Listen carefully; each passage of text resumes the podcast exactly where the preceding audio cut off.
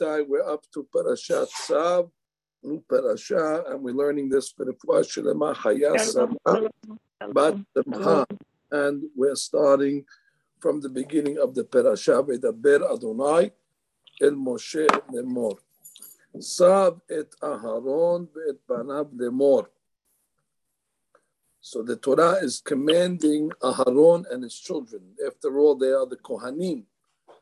And what are they being commanded to do? Zot Torah Ta'olah. There's a special Korban. It's called the Korban Olah. We learned it earlier. That's the Korban that's brought on a daily basis. It's twice a day. Now we're going to talk about the uh, afternoon one. Hiya Olah. Al Mokeda ala Mizbeach Kol Laila. So this is the Olah that stays on the flame of the Mizbeach the entire night. So it burns the whole night, adabokit, until the morning. And the fire of the Mizbeach shall be kept aflame. Okay, now we need to explain uh, this pasuk over here with Rashi. So first, when it comes to commanding Aharon about the laws of the Mizbeach, he uses the word sav.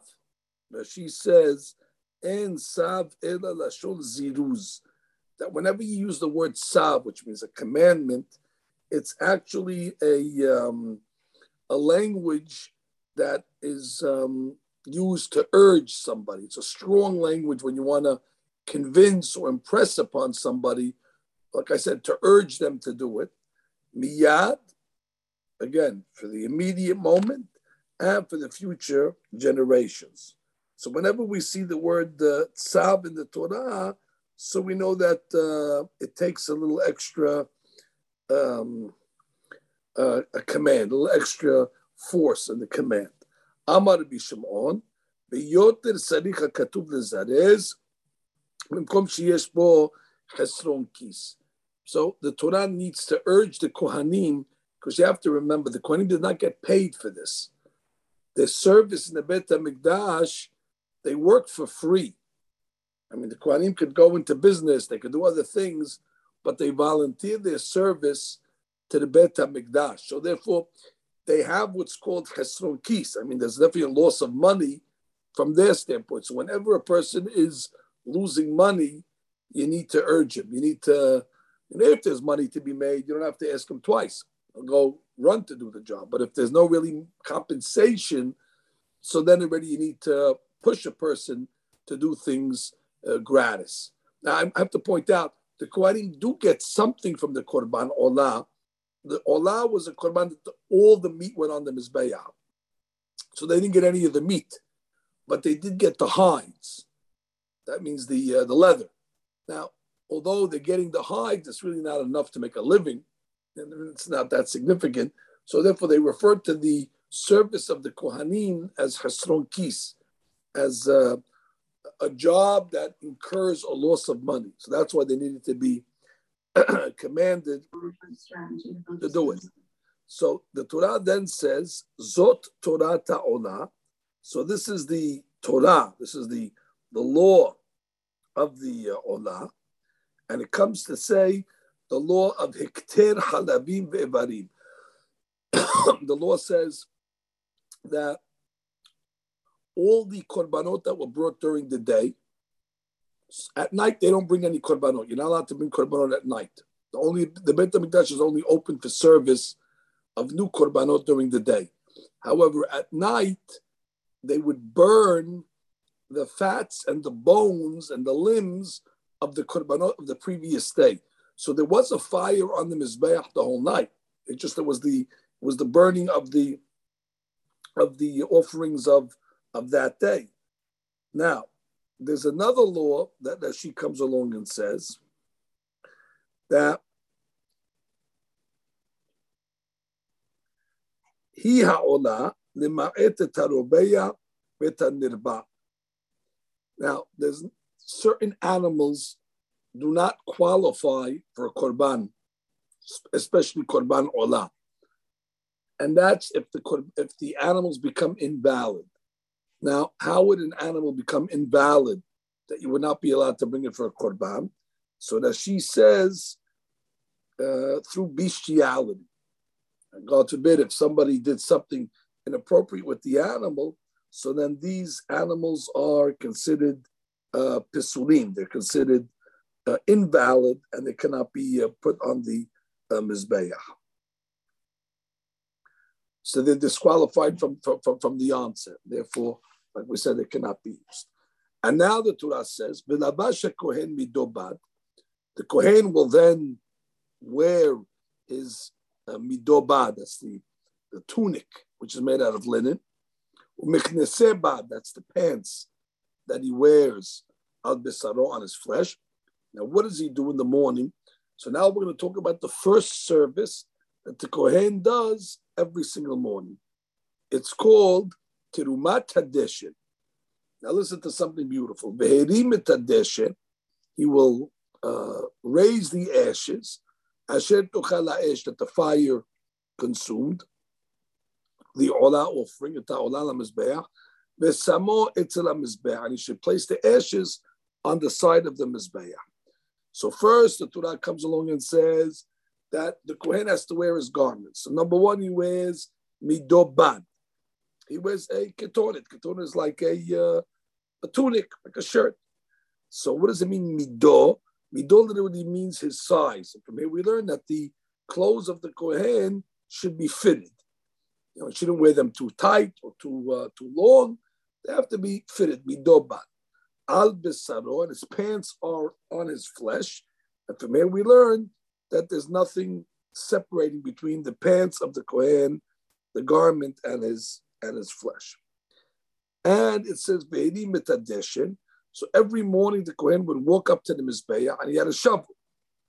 And he would take a shovel's worth of ashes from the interior part of the Mizbeah, where all the ashes from the previous night's korbanot were there, and he puts them on the eastern side of the ramp, which means the, the Mizbeach was here, let's say, and you had a ramp that used to ascend up to the Mizbeach.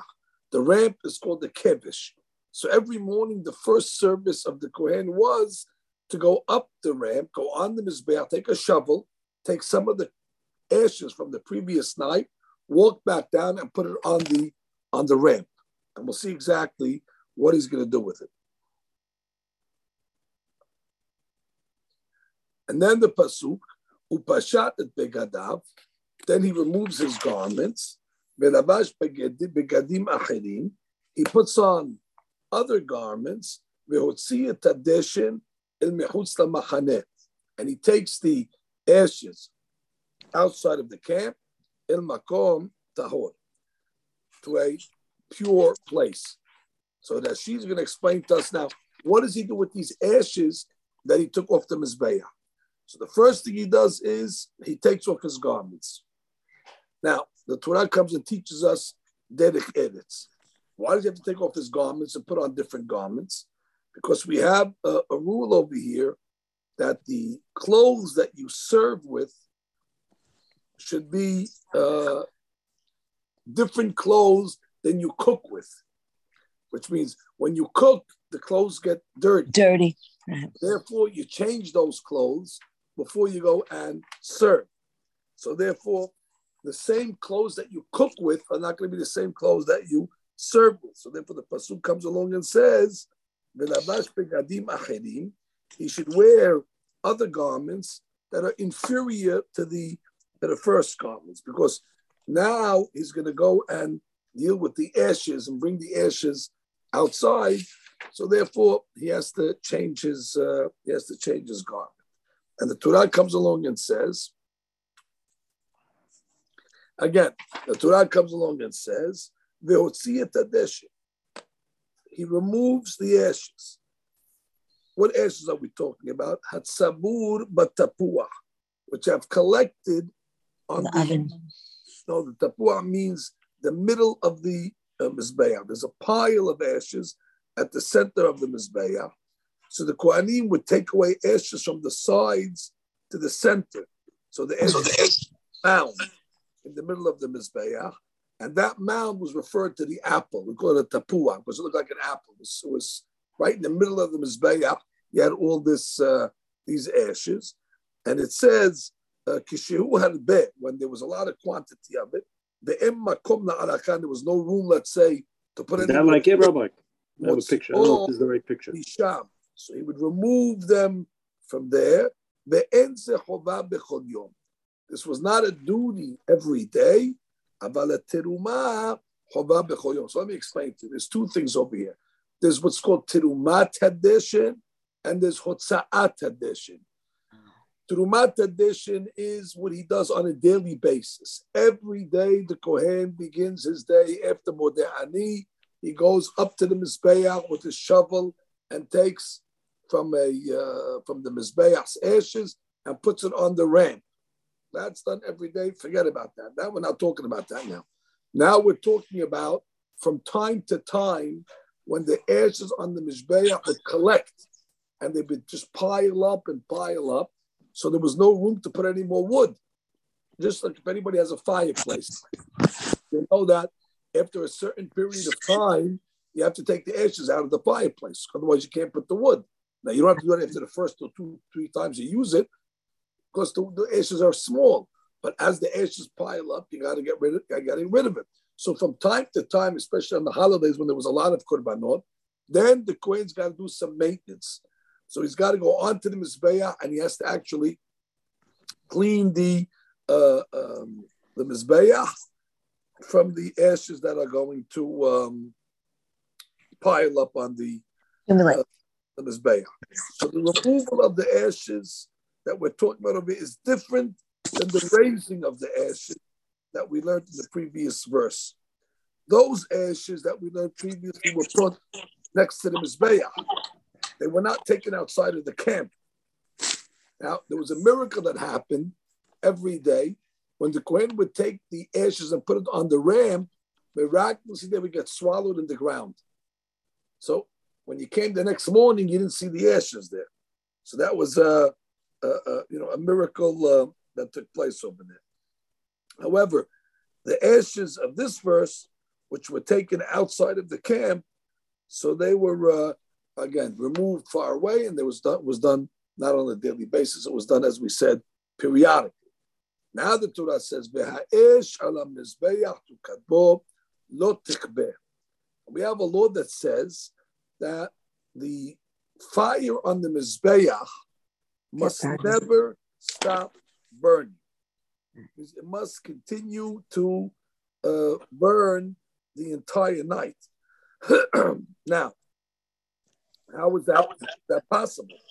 Which means once in a while, you're going to run out of korbanot. So how can it burn the entire night? So the Torah comes along and says that they would add extra korbanot on the mizbeach just to keep it constantly burning. That's called the korbanot of kayitz hamizbeach. Now we read Rashi says, "V'alak aleha ha'olah, olat tamidu." That's the korban olat tamid that was brought every single day. Uh, that was brought in the morning, as we said in the afternoon. And now it says, V'chtir aleha chadbe hashelamim. Now, the law is that once we bring the afternoon korban olah, we're not allowed to bring any additional korbanot. That's the last korban of the day. That means the first korban of the morning is the morning olah, and the last korban of the evening is the olah. So those are at the bookends, and all the other korbanot are brought in between, and that's what it means when it says "V'ktir aleha chelbe hashelamim," which means the rabbis learn from over here, aleha. That means השלם כל הקורבנות כולם. מכאן שלא יהיה דבר מאוחר לתמיד של בין הארבעים. There's nothing that you're allowed to bring after the afternoon korban. That's the last korban of the day. And then the pasuk says, "Esh tamid tukala mizbeach lo tichbeh." A constant fire must burn on the mizbeach, and it must never be extinguished. Now the says, "Esh ne'emar batamid." He shemadlikim ba'tanerot. which means the uh, the menorah would also be lit from the mizbeach. They would take a fire from the mizbeach in order to light the menorah. The menorah it says ner tamid, twenty-four hour candlelight, and the mizbeach it just says also the word esh tamid. So the word tamid is used by the mizbeach and by the menorah, and that comes and teaches us that they would take a fire from the mizbeach in the morning in order to light the menorah. Mm-hmm. And the pasuk says, "Lo tichbe." We're not allowed to extinguish it. And from here, the Gemara learns that anybody that, God forbid, extinguishes the fire from the mizbeach, maybe puts water or something like that, he transgresses two negative commandments. Wow. That means what the pasuk says over here, "Lo tichbe." Lo tichbe is a negative commandment, and it says it in the both pasukim. You'll notice over here, if you look at pasuk, see something interesting. If you look at pasuk six, it says lo five. The pasuk also says in pasuk five lo techbe. So it says the word lo twice to come and teach us that it's a double transgression if anybody comes and extinguishes the uh, the mizbeah. So again, uh, the uh, the lesson over here we learned two things over here tonight that are that are significant. Number one, we learned about the two maintenance jobs that the Kohen had for the mizbeah. Again, I will repeat so you don't make this mistake. One is called Tirumat Hadeshin, and one is called Hotza'at Hadeshin. Tirumat Hadeshin is the daily service where he just takes a shovel's worth of ashes and puts it on the ramp and it disappears miraculously. And then from time to time, the Kohen has to make a general maintenance of the Mizbeach, he's got to clean the tapuah. The tapuah is the mound of ashes that gathered in the center of the Mizbeach, and he's got to take it outside of the camp in order to keep the Mizbeach uh, clean so they can put new wood for the following day. That should be pointed out that the Torah does tell us that we must bring a korban olah in the morning and in the afternoon. It is the last korban of the day, and it stays on the mizbeach the entire night. And the kohanim work for free, and that's why they need to be urged. That's why the tzav, in order to urge them that even though they're not getting technically compensated for their work, that they still should serve the uh, avodah with great diligence and uh, alacrity. Okay, so there you go. We did something. Baruch Hashem, we're able to come back and learn these shiurim for the Fuashim of Haya Sarah, not Simcha Allah. The talk Sha'ar Chulam Moiser. Tomorrow night we'll pick up. Welcome, Rabotai. Coming from our deal uh, studios tonight. Uh, we're continuing. Yeah, what else show you? And we're continuing our study of the uh, Perashah. So we're in Sav. Uh, nobody said that the book of Vayikra is an easy book. Um, some schools actually they skip it; they don't teach Vayikra uh, because um, it's just a, it's just a uh, you know it's a complicated book. Okay, a lot of sacrifices, a lot of stuff that really doesn't apply today, but you know we accepted to learn the uh, parashut as they come. You know we're going to take the uh, the good and the better. So now we're up to Parashat. We learned these classes for the Refuah Shalema of Haya Sarah Bat Simcha. That Hashem just send the Refuah Shalema b'toch shar amo Yisrael. Amen. And we start at Perek Vav Pasuk Zayin. So it's chapter six, and it's Pasuk number uh, seven. And we read Vizot Torah Minha. Okay, so now we're going to start to learn about a type of sacrifice that's called a minha. Now, what is a minha? Minha, unlike a korban, korban is a, a uh, an animal that they bring on the mizbeach. Minha is a meal offering, so it's primarily made out of flour. We'll see they add some oil. There's a certain spice that's called frankincense, and we'll see exactly what they do with this uh, with this mixture. But it's called a uh, a minha. And as she says, that all minahot have basic ingredients: shemen, which is olive oil, and levona, which is this uh, frankincense. Okay. Now, there is a difference between a minha that a Yisrael brings, meaning a non-Kohen, or a minha that a Kohen brings. Let me just give you some introduction. That normally when a Yisrael, a non-Kohen, brings a minha, so the Kohen takes this meal offering and with his hands, with his fingers, his three fingers, the three little fingers here, he scoops up from the um, from the flour. That process is called kometz or kimitza. and after he scoops up from the flour, he puts that on the mizbeach. That belongs to God. And then the rest of the minha is called the notar, the leftovers. That becomes the food of the kohen. He gets to eat it. Now, that's normally when Israel brings a korban, there's a kemitza, goes on the Mizbeach, and the rest belongs to the Kohen. but as she points out, that if a Kohen brings a minha, it's Kalil Toktar. Kalil Toktar means that the entire minha goes on the Mizbeach. There's no uh, there's no kimitza. So that would be the uh, would be the difference. Okay.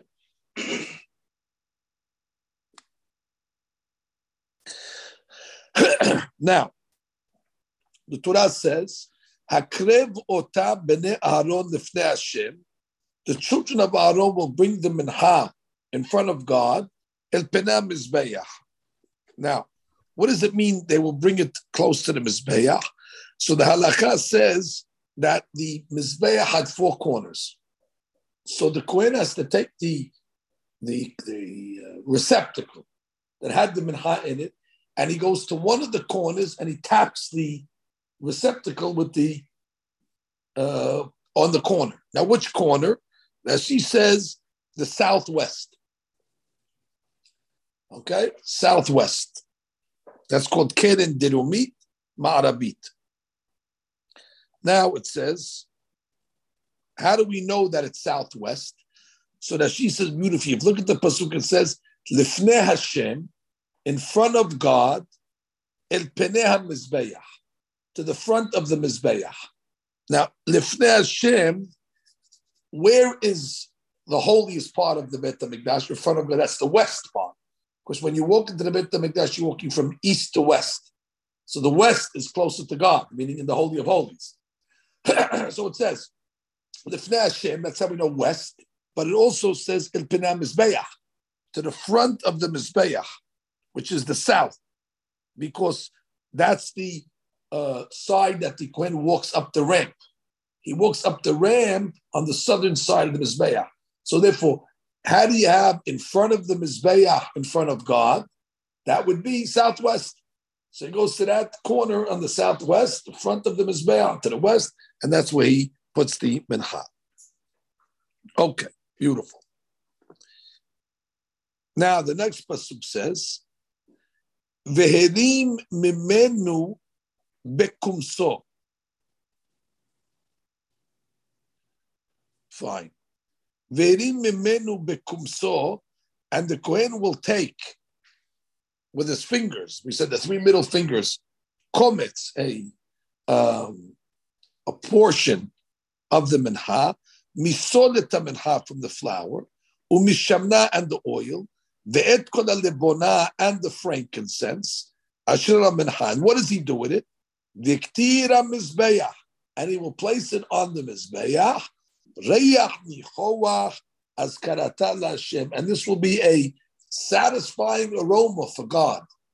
That when that aroma of the minha goes up, it as if to say satisfies God. And uh, she says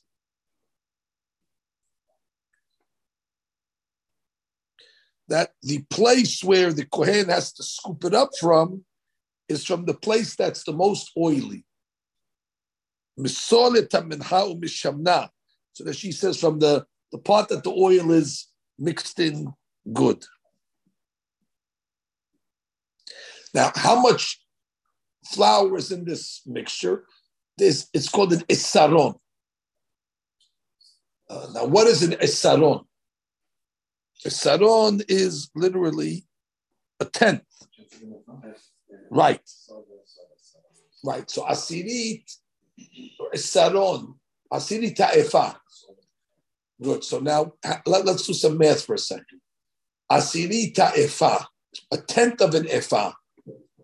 Now, if I'm not mistaken, an efa is 430 uh, eggs. It's a big, efa is a big shiur. So asirita, if I'm doing one tenth, which would be 43. So that's 43 eggs, which is not, not a small amount. Yeah, no, no, that's the full measure of the minha. And then he scoops from that asirit. So it's a it's a nice uh, it's a nice size, uh, by the way. Which is, by the way, it's the the the, the, the halakha says that would be the same weight for a challah. When the ladies bake challah, it has to be, let's say, that same uh, that same shiur, 43 eggs, which is about three and a half or four pounds. So it's a nice, it's a nice dough. So therefore, if you take the word challah, halak is chet lamed he. Chet is eight, lamed he is 35, 35 and eight is 43. So that's how you know. So it's the same asri taifas. Challah is gematria 43. so therefore, you have that uh, you have that shiur. Actually, to be precise, it's 43 and a fifth. But the point is, that is the shiur of how much flour you're going to have in this uh, in this mixture over here. Now, בעת כל הלבונה של המנחה וכתיר, שמלקטת לבונתה לאחר כמיצה מקטירו, לפי שלא פירש כן אלא באחת מן המעות בימי קרא. Now, interesting. It seems that the frankincense is not mixed into the menhada, she says. It seems that they make kimitza from the flour and the oil, and they take the frankincense on the side. So she says. That after the kemitza is done, he takes the lebonah, the frankincense, and he puts it on the on the mizbeah. Okay, now let's continue. Now, what do you do with the leftovers? There's so much dough left, flour left. Yochilu Aharon ubanav. Aaron and his children get to eat it. Now, how do they eat it? As is. No. So that's a very good question. So the pasuk says matzot te'achel. They turn it into matzot. So they bake it. They don't bake it into bread. There's no bread. The, the, the, the primarily, the Beit Hamikdash is kosher for Passover, mostly all year long. Mostly. Again, I know we have the showbreads, but the showbreads were also not hametz. The showbreads were matzah because you had to put the showbreads on the table on Pesach also. So therefore, they weren't really made into hametz. And even the minachot, most of them, except one, which we'll see, they were made out of matzot. So they would take this leftover flour and they would turn it into matzot. And they would eat it in a holy place. And ah, that's very good. Look at Pasuk Yud. Lo te'afeh hametz. You're not allowed to make it hametz chalkam. That means not only are you not allowed to put hametz on the mizbeach, but the leftovers that belong to the Kohen, you cannot either make it Hametz. You could have argued about that belongs to the Kohen, he can do whatever he wants with it. No, even his share can only be made matzot. And then the Pasuk says, Kahatat b'ka'asham. Whoever did Daf Yomi today, you saw a similar Pasuk, Kahatat b'ka'asham, that the minahot are like the korban the Korban Hatat and Asham. What does this mean over here?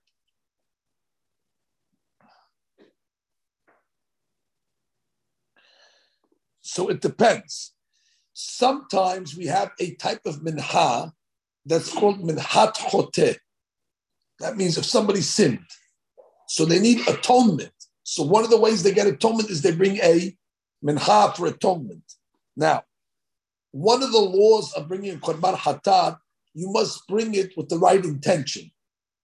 But if, let's say, the Kohen has the wrong intention at the time of scooping the uh, the flour, just like a korban hatat is no good if it was done with the wrong intention, a minhat choteh is also invalid if it was done with the wrong intention. So that's what it means it's compared to a hatat.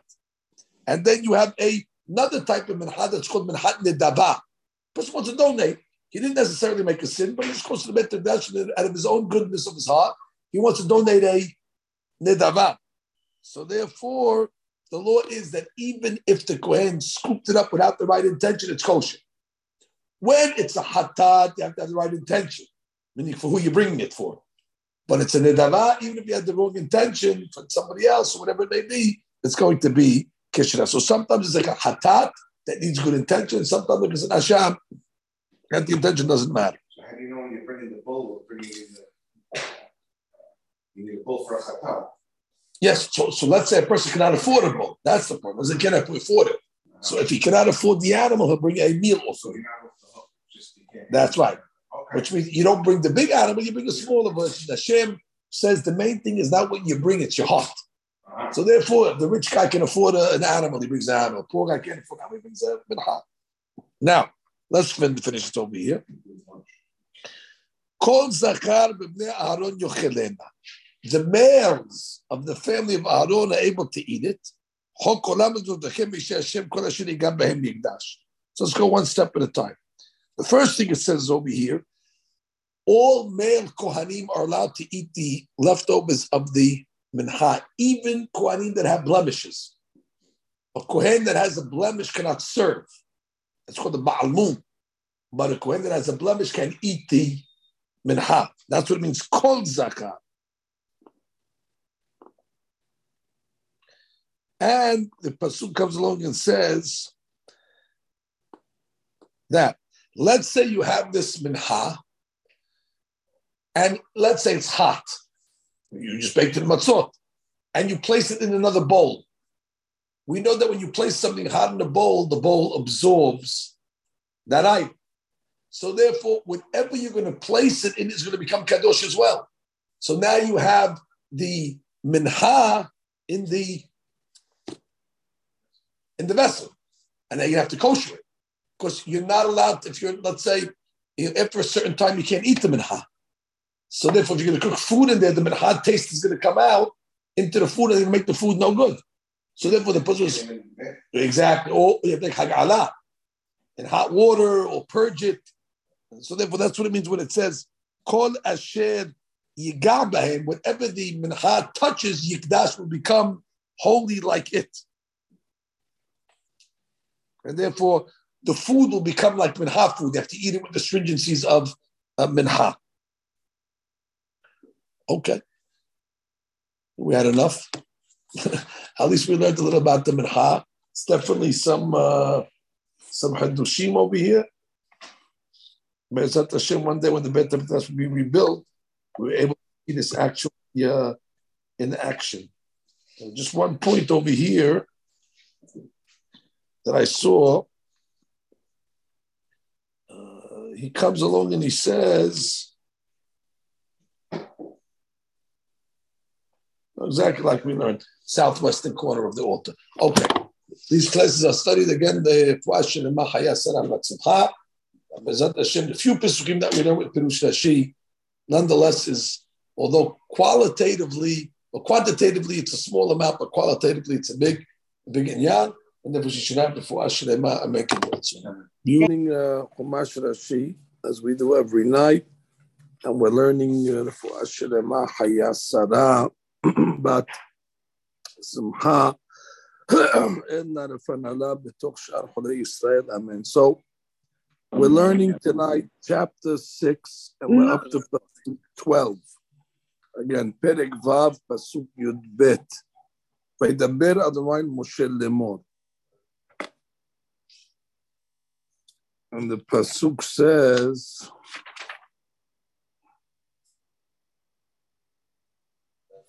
very good. זה קורבן אהרון ובניו אשר יקריבו להשם. now we're going to learn about a special korban, a korban that was brought by Aharon. He was the high priest. He's called the Kohen Gadol, as well as his children. Now, Aharon is called Kohen Gadol. He's the high priest, as we say, and uh, his children are called Kohen Hediot. They are the the regular Kohanim. Now, the, the, the law that we're going to learn tonight is that when they start their service, which means on the day that they're inaugurated, they must bring a special korban. Uh, that's called the korban of chinuch. chinuch means of inauguration. Now, there's a difference between a regular Kohen and a Kohen Gadol regarding this inaugural Korban. The Kohen Hediot, the regular Kohen, just brings it once on the day of his inauguration. but the Kohen Gadol actually brings it every day. So the Kohen Gadol must bring it every single day. That's what that she comes and tells us. And what is it? What is this korban? So ze korban Aaron ubanav, asher yakribu laHashem, that they will bring to Hashem, biyom mashach oto, on the day of their inauguration. Asiri ta'ifa solet minha tamid. So one tenth of an efa. so one tenth of ephah. So we learned, I think we said it last night. It's about the size of 43 eggs. Uh, that would be, let's say, each egg is about two ounces. So about know, 80, 80 ounces, 85 ounces of, of flour. You could you could switch that into grams if you want. And you have over here um, asirita fasolet minhat tamid. And what type of mincha is this? It's made out of flour. Mahasita mahasita. So that's referring to the Kohen Gadol. He brings half of it in the morning and half of it in the in the afternoon. And the Torah now is going to teach us how you make it. Al Mahabat. It's made in a pan bashemen with oil. Te'aseh. So it's fried basically. Murbeket. Murbeket means it's scalded, which means they pour hot water over it. Almost like they do a bagel where they put it in boiling water. So here they actually pour hot water over the minha. And then the Torah says, uh, tufine minhat pidim. Now, what does tufine mean? they bake it over and over again. That means after they scald it with the hot water, they bake it now in the in the oven. And after they bake it, they fry it in the pan. What a complicated way to make a make make a make an item. Normally, how do you make your bread? You just put it in the oven, you bake your bread, finished. This over here is uh, few items are done to it. Number one, they have to scald it. That's with the hot water. And then they bake it over and over again. That's two finem and ashon afiyah. And after they bake it, then they fry it. They fry it in the in the pan. And then what do they do with it? It says minhat pitim. It's a meal offering of crumbs. Now, what does that mean? So, not that they actually have to crumble it up, but that she says, koflal l'shnayim, v'chozer bekoflal arba'a. They basically fold it in half and then into fours. So they fold the loaf up, sheti vertically and horizontally. The enom of you don't have to separate it.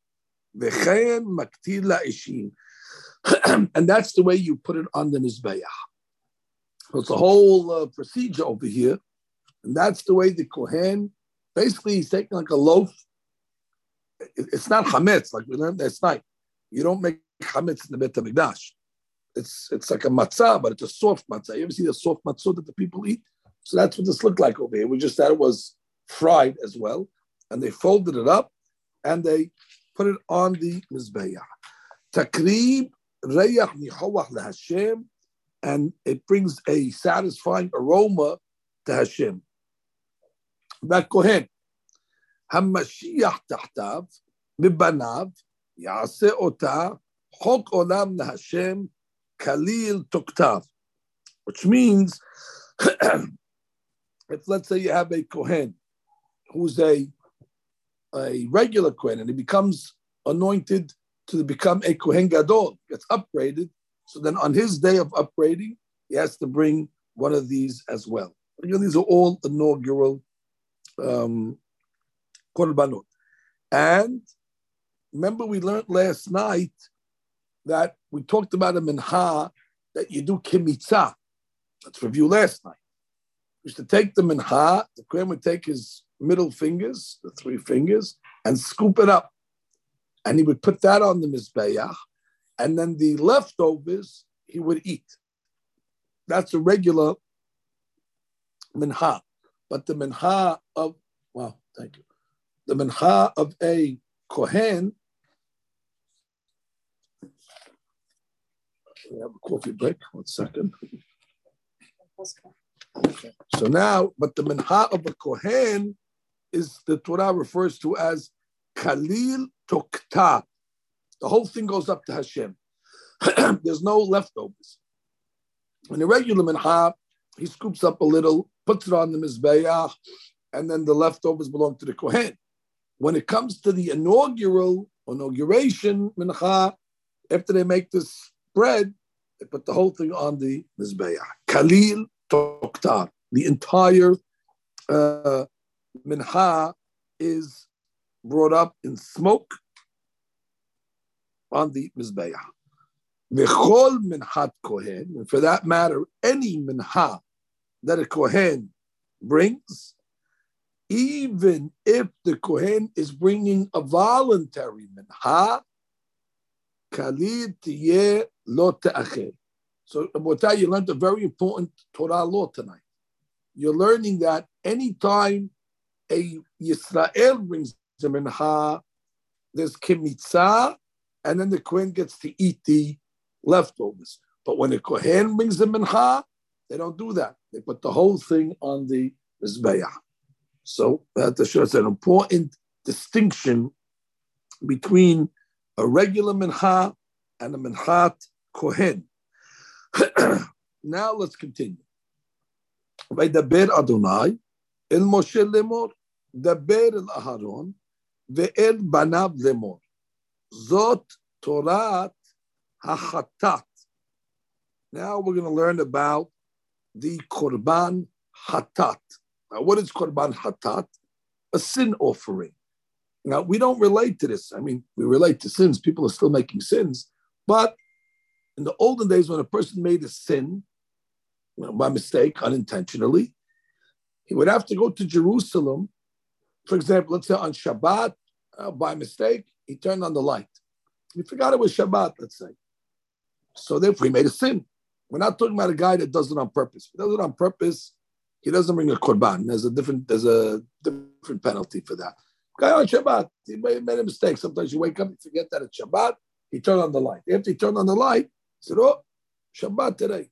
So now he's got to go to Jerusalem and bring an animal called the korban hatat, and this korban is being brought for the unintentional mistake of Hilul Shabbat. Shows you how severe Hilul Shabbat is that you have to bring a, a korban to atone for an inadvertent transgression of Shabbat, but not only Shabbat, any of the of the mitzvot. I'm just giving you the example. Now, bimkom asher tishachet ha'olah, in the place where now in the Beit Hamikdash, we don't relate to this. The different different type. The Beit Hamikdash is different than any shul you've ever been in. You went to the Beit HaMikdash, there were animals all over the place. Because that's what people were doing, bringing sacrifices. And in certain areas, you had to slaughter. You can't just slaughter it in any spot. So the Torah says that the Korban Hatat is slaughtered in the same place that the Korban Olah is slaughtered. Lifnei Hashem, in front of God, Kodesh Kadashim He, and it is, of course, holy. now the Torah says, HaKohen amchate ota yochelena. And one of the things about the Korban Hatat is that the Kohen gets to eat from the meat of this animal. So the Kohen that does it, that actually, you know, brings it up, he performs the service, so it becomes his. And he gets to eat it. So long as he's, you know, fit. Of course, if he becomes impure, then he would not be allowed to, to eat it. It's only talking about where he is ultimately pure. That's what Rashi says. Now, ברוך אתה אדוני אלוהינו מלך העולם שכולנו ברוך. Amen. Wow, very good. Yeah, that's okay. It's very good. Excellent. Okay, now where does he eat it? במקום קדוש תאכל, בחצר אוהל מועד, he eats in the courtyard of the Mishkan. כל אשר ייגע בבשרה Yigdash, that any item, any foodstuff, Rashi says, that actually touches the uh, the meat and gets absorbed by it. So all of a sudden now you have a piece of hatat in this food. Hatat is kodesh, so that food becomes kodesh as well. Like we learned last night, you have to be worried about absorption because the korban hatat has a holy status. So anything that it touches and it gets absorbed into it will become like it. And therefore, you have to treat it with the same stringencies. Now the Torah says, "Va'asher yizeh midama ala beged, asher yizeh aleha, techabes b'makom kadosh." So here it says that if, let's say, they sprinkle some of his blood on a garment, now you don't have to sprinkle the, the blood on the garment. Normally, you sprinkle the blood on the mizbeach. But let's say some of the blood got sprinkled on the garment, let's say. So that spot where the blood is, as she says, you have to launder it. Betocha azara, inside the courtyard of the Beit HaMikdash, because the blood of the hatat is holy as well. So you can't just send it to the dry cleaners. So that's a very, very important point as well. Now let's let's have a cake. This is for the ladies that prepare for Pesach. Pesach is right around the corner, as you know. The Torah says they had to cook the hatat. It's a piece of meat. So they would cook it in earthenware vessels. Now, what happens when you cook something? The earthenware vessel absorbs from the korban hatat. Now, what's the way you kosher an earthenware vessel? You can't. Okay, very good. On Mars, that that that's not a lady's answer. That's a man's Oh, answer. but sorry, sorry. No, no, no. Absolutely, you're correct. I was expecting the ladies who are experts in Haggalah to know that answer. The rule is you cannot kosher ceramic Right. because once it, the Torah tells us, and here's the person we're going to learn it now: ceramic absorbs but does not let out. Once it absorbs it, it stays in there. So, for example, you would never be able to kosher a ceramic pot for Pesach. I don't care if you dip, I don't care if you dip it in the Haggalah waters a hundred times. It's never going to get all the uh, absorption out because it's very porous. The kalichidis. When we make Haggalah, we make it on metal. Or, or glass is the opposite. Glass doesn't absorb at all. That's why glass is uh, very, very good. Glass is the most kosher, clear glass I'm talking about. The old timers, I'm not recommending this, but the old timers used to have one set of dishes, glass, clear glass. And they used to use it for meat and for dairy and for pop, not at the same time, of course, because the rule is that clear glass doesn't absorb. Now, Baruch Hashem, today we can afford to have separate dishes, and that's that's obviously much better. But we're talking about now that they used to take the korban hatat and cook it in earthenware. Now, after they take the korban hatat out of the earthenware, there's korban Oh. hatat in this in this pot, in the walls, and it's going to stay there forever. So what does the pasuk say? Look at pasuk twenty-one. You have your chumashim in front of you, uchli cheres asher tibushal bo, an earthenware vessel in which the korban hatat was cooked. What's the next word? Utats must be broken. Right. It doesn't say yutat. It says yishaber in my chumash. But Right. the yes, okay. You, your chumash, I think, has to be corrected. The Chumash really says the word yeshaber, which means it will be broken. So that's the way you purify it. You got to break it. But as she says, why? Now,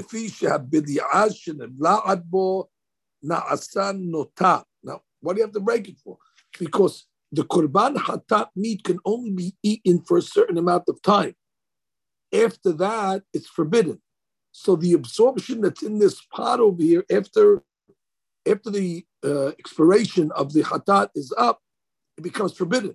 So you have forbidden absorption in the kediheres, and you can't get it out. You Can't use it again. Because what's going to happen if you use it again? The absorption is going to come out into that food, and the absorption is forbidden. So therefore, you can only have to break it. However, the im bechli nechoshet bushala, if you cooked it in a copper vessel, umorak v'shutaf b'mayim. So then, what do you do with that? So the Torah says umorak. It should be scoured. What does scoured mean?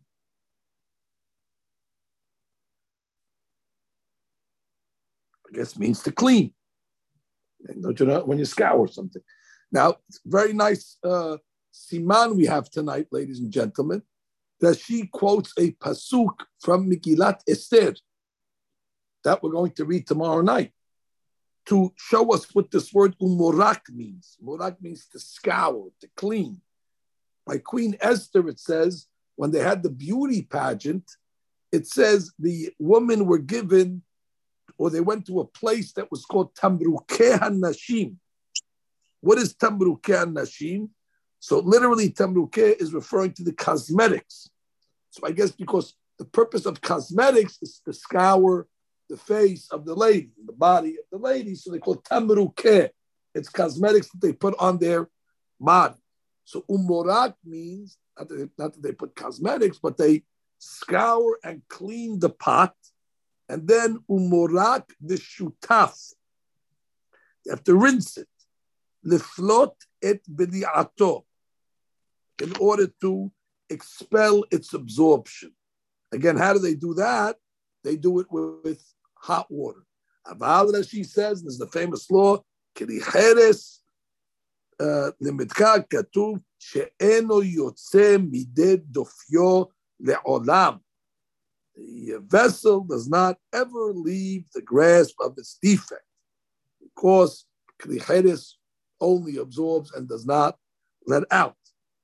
So this is the law of Hag'ala actually that we are hitting here. Now we have two more pesukim. Kol zachar b'kohanim yochal ota. Who eats the korban hatat? Male kohanim. Okay, so that's it. Only the male kohanim.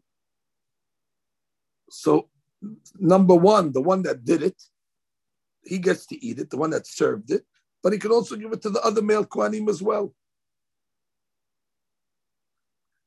As long as he's worthy and not impure, the Kohanim get to eat it.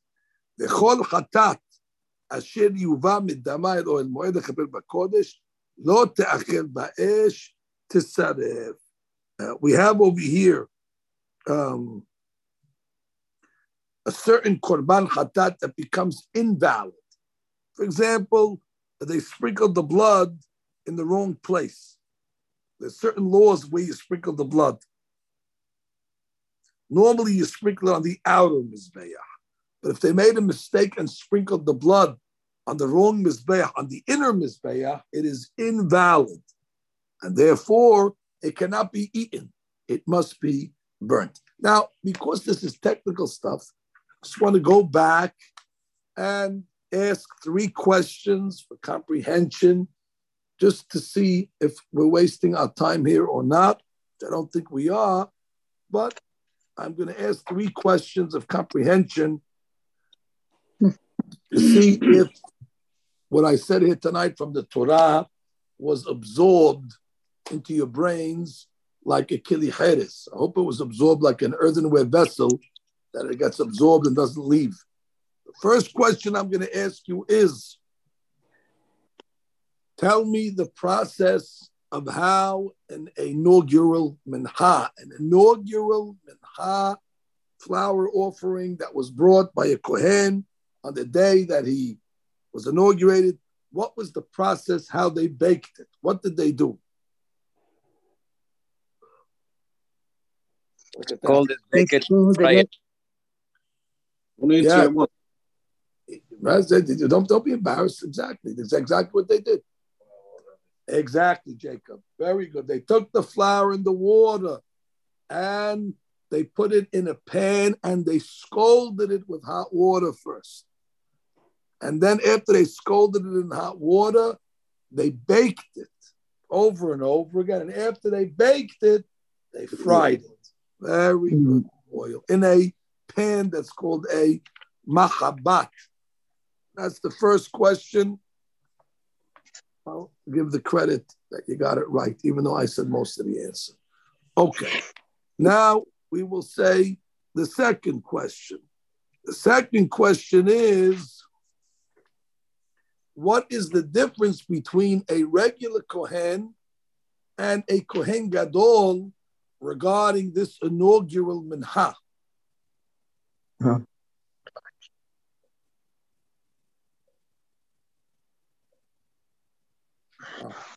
you're wasting my time over here, Jake.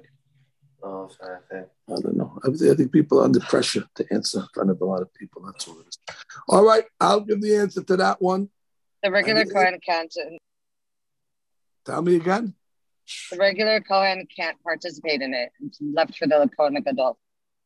So the answer is the Kohen inaugural minha is brought, whether it's the Kohen Hediot or Kohen Gadol. The only difference is the Kohen Hediot brings it once on the day of his inauguration, and the Kohen Gadol must bring it every day. That's the minhat Kohen Gadol habitin that's brought on a daily basis. Okay, that's the second question. And uh, I got it right. So I guess that's I'm two for two so far. And I guess I'm part of the class. So so far we're doing okay. I'll You're ask the the third question. I'll ask thank you. I'll ask the third question. I'm not hopeful based on the first two answers, but nonetheless, we'll ask a third question just in case somebody might have absorbed something here tonight.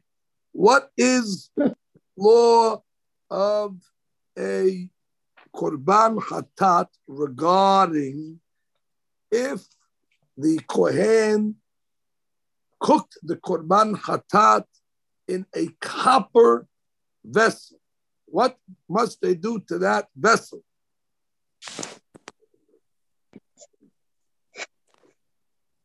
They what? They have to scour it. That's the key word. They have to boil it. There Rinse you it, go. rinse it. There you Yeah. go. Ah, everybody's waking up all of a sudden. Yes, the scouring. boil That's the right word. If Torah says umorak, they scour it and they boil it to get the korban hatat absorption out. Wow. Something that you could not do by an earthenware, because again, like we learned, it doesn't let out. The Copper. earthenware vessel must be broken, but since copper is metal, it would work. Okay, there you go. Another Feel better, Rabbi.